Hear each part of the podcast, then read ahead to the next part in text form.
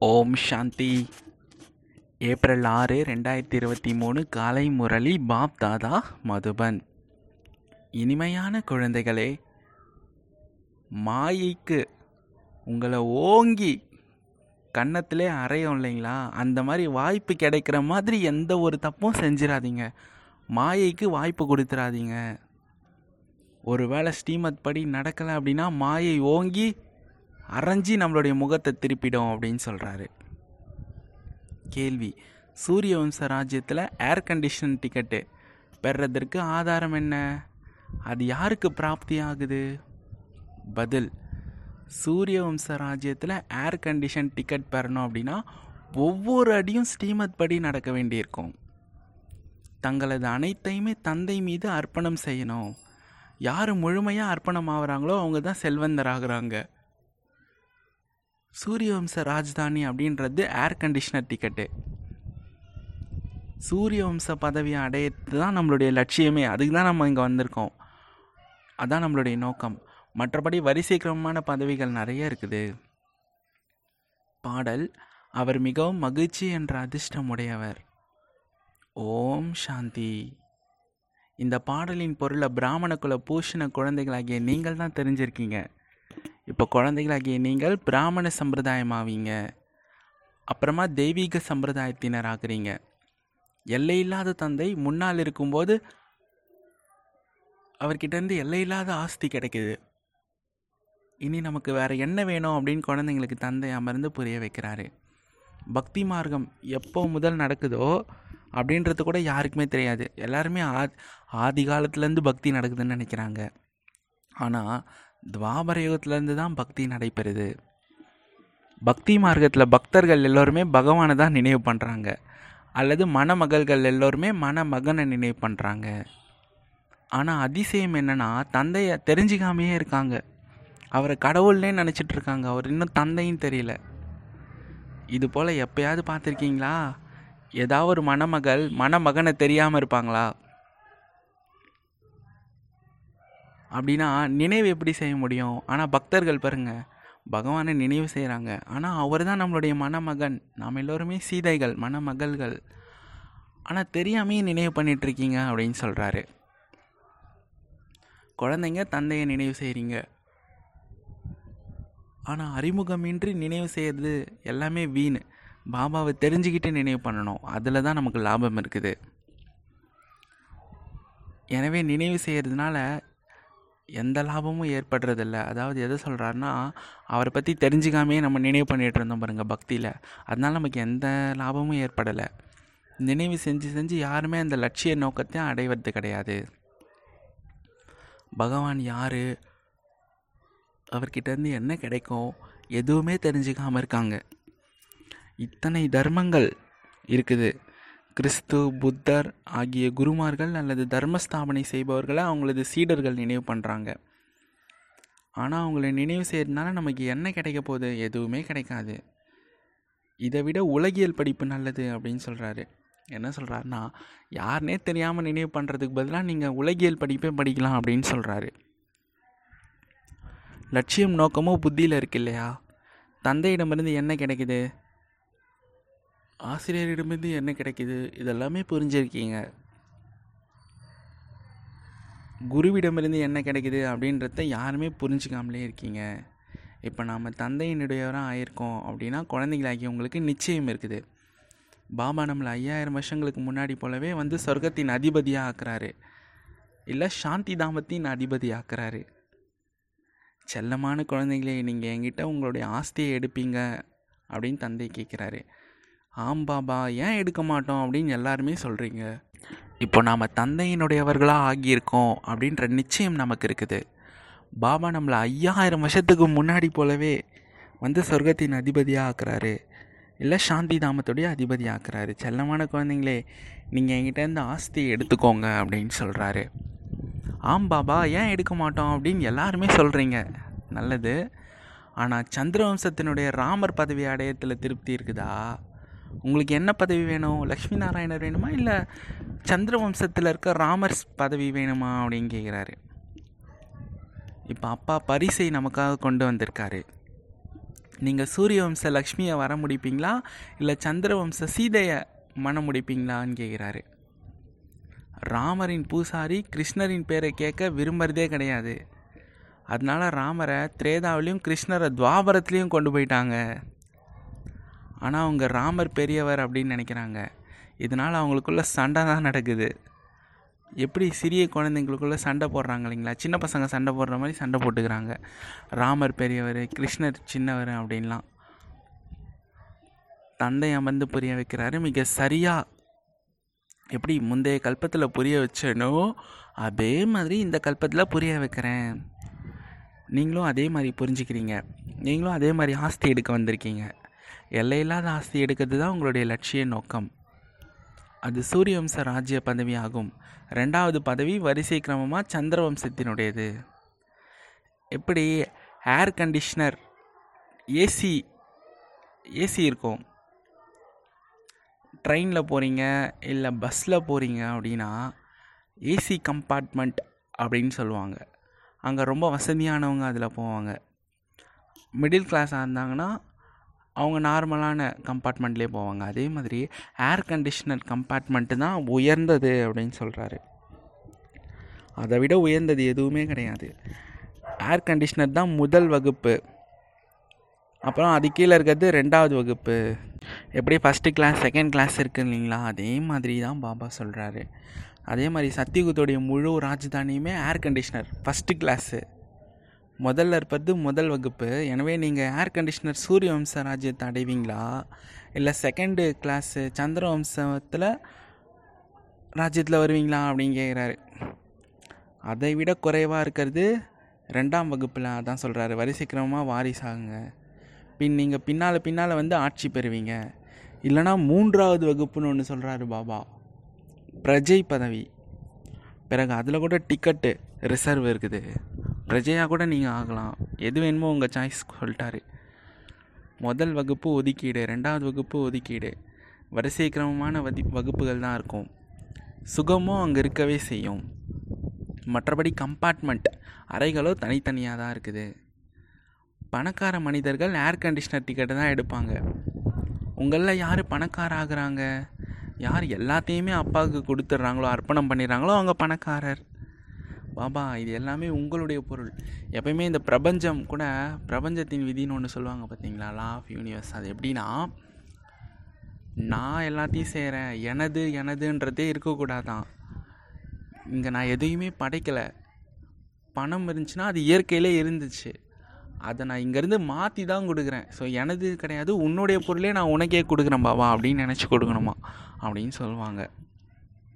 பணக்கார மனிதர்கள் air conditioner ticket okay பாபா இவை அனைத்துமே உங்களுடையது அப்படின்னு சொல்கிறாங்க பார்த்தீங்களா அவங்க தான் வியாபாரம் வியாபாரம் சூப்பராக பண்ணுறவங்க அவங்க தான் பாரதத்தில் தான் மகிமை பாடப்பட்டிருக்கு.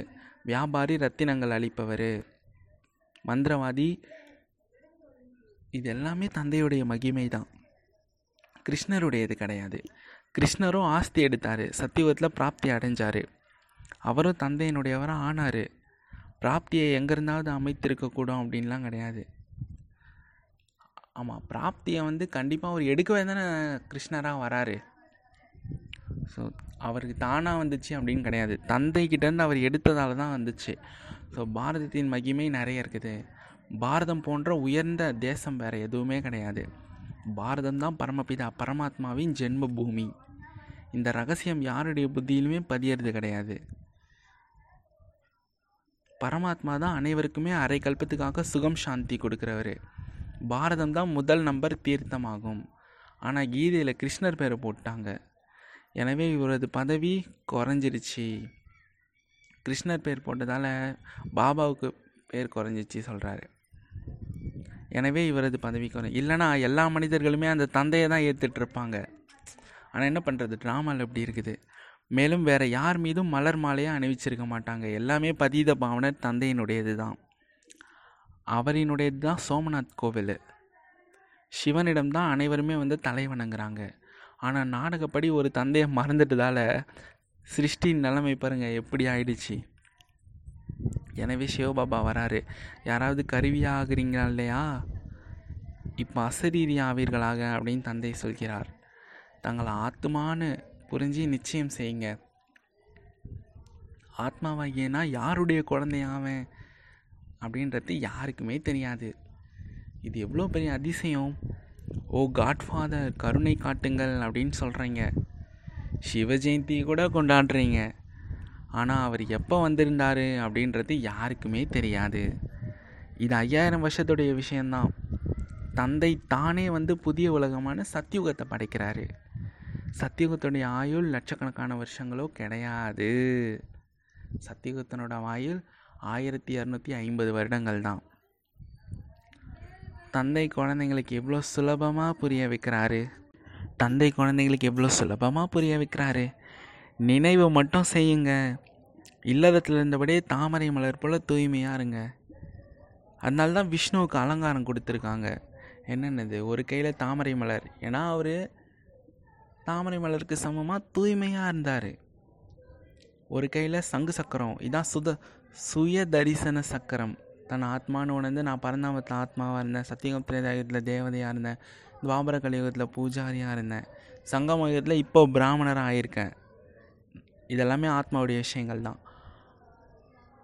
அப்புறம் பிராமணராகி ஃபரிஸ்தாகி மறுபடியும் வீட்டுக்கு போயிடுவேன் இதுதான் வந்து சுய தரிசன சக்கரம். இதை புத்தியால் சுற்றிக்கிட்டே இருக்கணும். ஸோ இதை விஷ்ணு செஞ்சார்.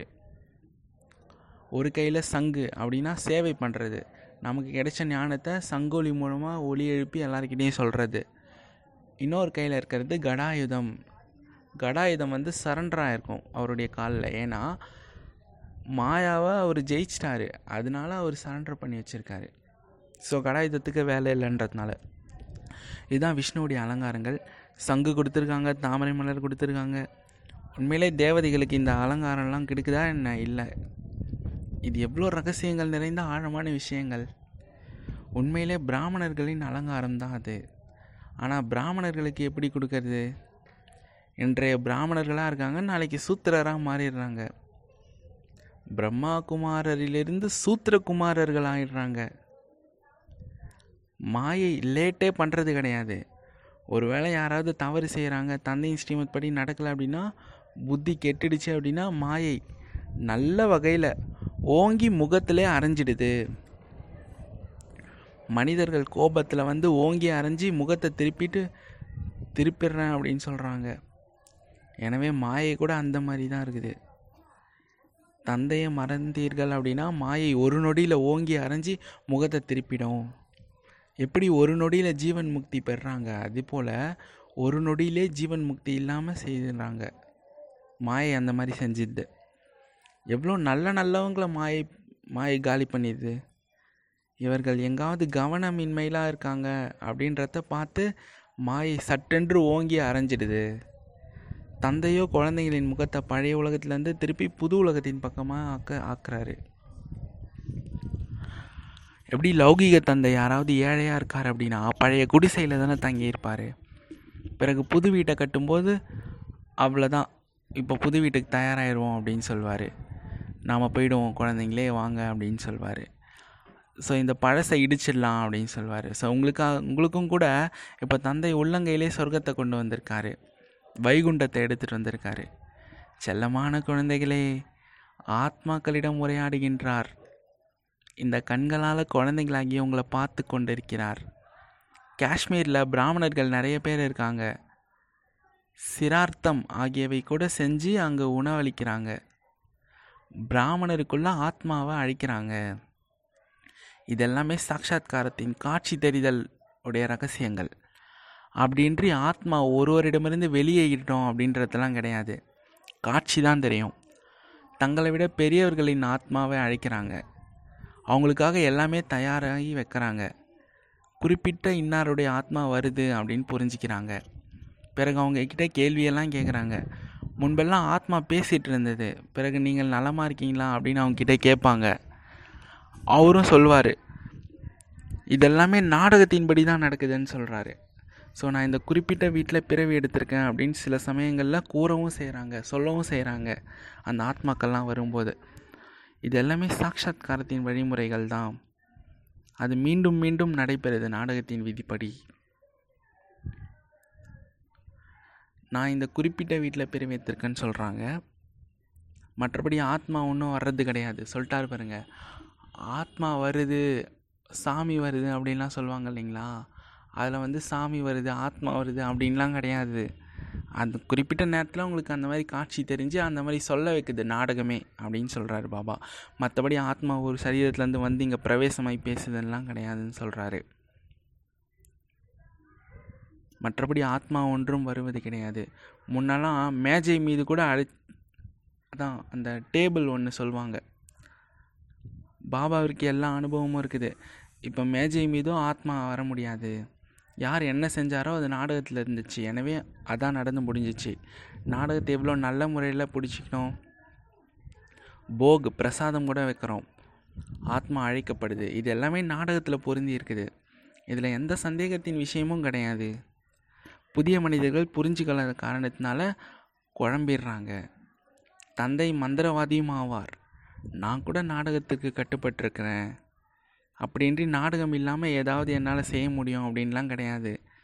குழந்தைங்க நோய்வாய்ப்படுறாங்க அப்படின்னா அவங்கள குணப்படுத்திடுவேன். அறுவை சிகிச்சை செய்ப்பதுலேருந்து விடுவிப்பேன் அப்படின்லாம் கிடையாது. உங்களுடைய கர்ம கணக்கு நீங்கள் தான் அனுபவிச்சிக்கணும் செட்டில் பண்ணிக்கணும். பாபாவுடைய பாட்டே இங்கே ஞானம் சொல்கிறது தான் வினை பயணம் எல்லாருமே அனுபவிச்சு தான் ஆகணும் உங்கள் மு உங்கள் மேலே கர்ம சுமை இருக்குது அப்படின்னா நீங்கள் தான் அனுபவிக்கணும். ஏன்னா நீங்கள் எல்லாரையும் விட பழையவர்கள் ஆவீங்க. சதோ பிரதான நிலையிலேருந்து ஒரே அடியாக தமோ பிரதானமாக ஆகிட்டீங்க சொல்கிறாரு ஆமாம் அதிகமாக தமோ பிரதானமாக இருக்கிறதே நாம தான். அறுபத்தி மூணு ஜென்ம கர்ம கணக்கு. எல்லார் தலையிலையுமே இருக்காது. பிகேஸ் தலையில் மட்டும்தான் இருக்கும். ஏன்னா அவங்க தான் சொ சொர்க்கத்தில் இருந்தாங்க அப்புறமா நரகத்தில் வந்தாங்க. மற்ற எல்லா ஆத்மாவுக்குமே பிறவி கம்மியாக தானே இருக்குது. அதனால் அவங்க அறுபத்தி மூணு ஜென்ம பாவ சமஸ்காரம் அவங்களுடைய தலையில் இருக்காது ஆத்மாவில் இருக்காது. இப்போ குழந்தைங்களாகி உங்களுக்கு தந்தை கிடைச்சிட்டாரு. எனவே தந்தையிடமிருந்து ஆஸ்தி பெறணும். கல்ப கல்பமாக நான் நாடகப்படி அப்பா கிட்ட இருந்து ஆஸ்தி வாங்குகிறேன் யார் சூரிய வம்ச சந்திர வம்ச குடும்பத்தினராக இருப்பாங்களோ அவங்க அவசியமாக வந்துடுவாங்க யார் தேவி தேவதைகளாக இருந்தாங்களோ பிறகு சூத்திரராக ஆகி இருக்காங்களோ அவங்க பிறகு பிராமணர்களாகி தெய்வீக சம்பிரதாயத்தினராக ஆயிடுவாங்க. இந்த விஷயங்களை தந்தையை தவிர வேறு யாரும் புரிஞ்சிக்க முடியாது. புரிய வைக்க முடியாது. அவர் அவரது எல்லாமையான அவருக்கு தெரியும். தந்தைக்கு குழந்தைங்க எவ்வளோ பிரியமானவர்களாக இருக்காங்க. நீங்கள் அதே முந்தைய கல்பத்தினுடைய எனது குழந்தைகளாவீங்க நான் கல்ப கல்பமாக வந்து உங்களுக்கு படிப்பு சொல்லித்தரேன். எவ்வளோ அதிசயமான விஷயம் இது. நிராகார பகவான் பேசுகிறாரு சரீரம் மூலமாக தானே பேசுவார். சரீரம் தனியாக ஆயிடுச்சு அப்படின்னா பின் ஆத்மாவாச்சு ஆத்மாவால் பேச முடியாது. ஏன்னா ஆத்மா பிரிஞ்சிடுது. அசரீரி ஆகி அசரீரி பவ அப்படின்னு தந்தை வரதானம் கொடுக்குறாரு. அப்படின்றி பிராணாயாமம் ஆகியவை செய்கிறதெல்லாம் கிடையாது. நான் ஆத்மா அவினாஷி ஆவேன் அப்படின்றத புரிஞ்சுக்கோங்க. ஆத்மாவை எனக்குள்ளே எண்பத்தி நாலு பிரிவினுடைய பாகம் நிரம்பி இருக்குது.